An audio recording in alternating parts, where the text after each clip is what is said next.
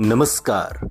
आप सुन रहे हैं द बॉलीवुड रेडियो और मैं हूँ आपके साथ आकाश। दोस्तों, आज के इस पॉडकास्ट में बात होगी राजेश खन्ना की सुपर डुपर हिट फ़िल्म, दाग की। एक ऐसी फ़िल्म जिसे प्रेम की पोइट्री भी कहा गया। एक ऐसी फ़िल्म जिसमें शुरुआत होती है यश चोपड़ा के निर्देशन की। एक ऐसी फ़िल्म जो जानी जाती है अपने खूबसूरत सदाबहार गीतों के लिए। एक ऐसी फ़िल्म जो अपनी कहानी को लेकर मशहूर हुई। एक ऐसी फ़िल्म जिसे मोहब्बत का कंप्लीट पैकेज कहा गया। बॉलीवुड के सुपरस्टार राजेश खन्ना और यश चोपड़ा दोनों ही दिग्गजों की ज़िंदगी में फ़िल्म दाग की बहुत महत्वपूर्ण भूमिका है।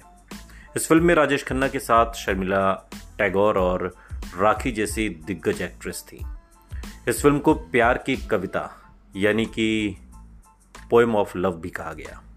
और इसे बाकायदा फ़िल्म के पोस्टर पर लिखा भी गया था, दाग द पोएम ऑफ़ लव कुछ फ़िल्मों के साथ एक्टर, एक्ट्रेस, ही नहीं बल्कि निर्माता निर्देशकों की किस्सा गोई भी जुड़ी होती है। मशहूर लेखक गुलशन नंदा की कहानी पर बनी फ़िल्म दाग से यश चोपड़ा अपने प्रोडक्शन हाउस की शुरुआत उन्होंने की। राजेश खन्ना और यश चोपड़ा की दोस्ती की दिलचस्प कहानी है और इस कहानी की सबसे बड़ी मिसाल ये फ़िल्म है। यश चोपड़ा पहले अपने भाई बी आर चोपड़ा के साथ काम करते थे। हम सभी जानते हैं कि B R Chopra Hindi film industry के उन मशहूर निर्देशकों, निर्माताओं में से हैं जो, जिनको ये श्रेय जाता है कि उन्होंने हिंदी फ़िल्म इंडस्ट्री की बुनियाद में एक अहम किरदार निभाया और एक एक बड़ी लकीर खींची। महाभारत एक बहुत बड़ा उदाहरण है जो बाद के दिनों में बी आर चोपड़ा, इसके अलावा ढेरों फ़िल्में हैं। बी आर चोपड़ा के साथ काम करते करते यश चोपड़ा ने इसी फ़िल्म के साथ, यानी कि दाग के साथ यश राज अपना प्रोडक्शन हाउस शुरू किया और उसकी पहली फ़िल्म दाग बनाई। अब यूँ तो बी आर चोपड़ा के साथ कई फ़िल्में बनाई थी और इस समय राजेश खन्ना की कई फ़िल्में फ्लॉप हो चुकी थी जब दाग की शुरुआत हो रही थी। तो उन्हें भी एक अदद हिट फ़िल्म का बेसब्री से इंतज़ार था। और ऐसे में यश चोपड़ा ने उनके साथ फ़िल्म इत्तेफाक बनाई, जिसे राजेश खन्ना की पहली हिट फ़िल्म माना जाता है। और कहते हैं कि यश चोपड़ा ने सिर्फ़ 28 दिनों में इस फ़िल्म को बनाकर इतिहास रच डाला था। और इस फ़िल्म की कामयाबी के साथ ही राजेश खन्ना और यश चोपड़ा की दोस्ती की कामयाब कहानी की शुरुआत भी हुई।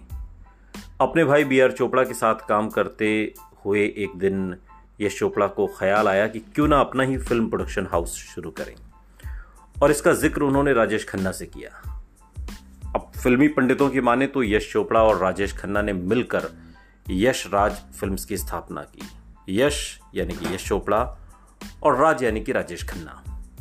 यशराज फिल्म्स के बैनर तले पहली फ़िल्म दाग बनी और इस फ़िल्म में राजेश खन्ना के साथ शर्मिला टैगोर और राखी को लिया गया और राजेश खन्ना और शर्मिला की जोड़ी उन दिनों चूँकि काफ़ी पसंद की जा रही थी। वहीं राखी नई नई फ़िल्म इंडस्ट्री में आई थी। राजेश खन्ना ने दाग में सिर्फ़ अदायगी ही नहीं दिखाई थी, बल्कि मैं तो कुछ भी नहीं गाना भी गाया था। फ़िल्म अगर आपने देखी हो तो आपको याद होगा। दाग सुपरहिट रही, इसमें कोई दो राय नहीं, हम सभी जानते हैं। और इस फ़िल्म को सफल बनाने में पटकथा, डायरेक्शन, कास्ट सिलेक्शन से लेकर संगीत सबका बड़ा योगदान रहा। इस फ़िल्म को संगीत दिया था लक्ष्मीकांत प्यारेलाल ने और साहिर लुधियानवी ने गीत लिखे थे। गीत तो बेजोड़ हैं, गजब हैं इस फ़िल्म के। और इस फ़िल्म का गाना है, मेरे दिल में आज क्या है तो कहे तो मैं बता दूँ। आज भी सिने प्रेमी भूल नहीं पाए हैं।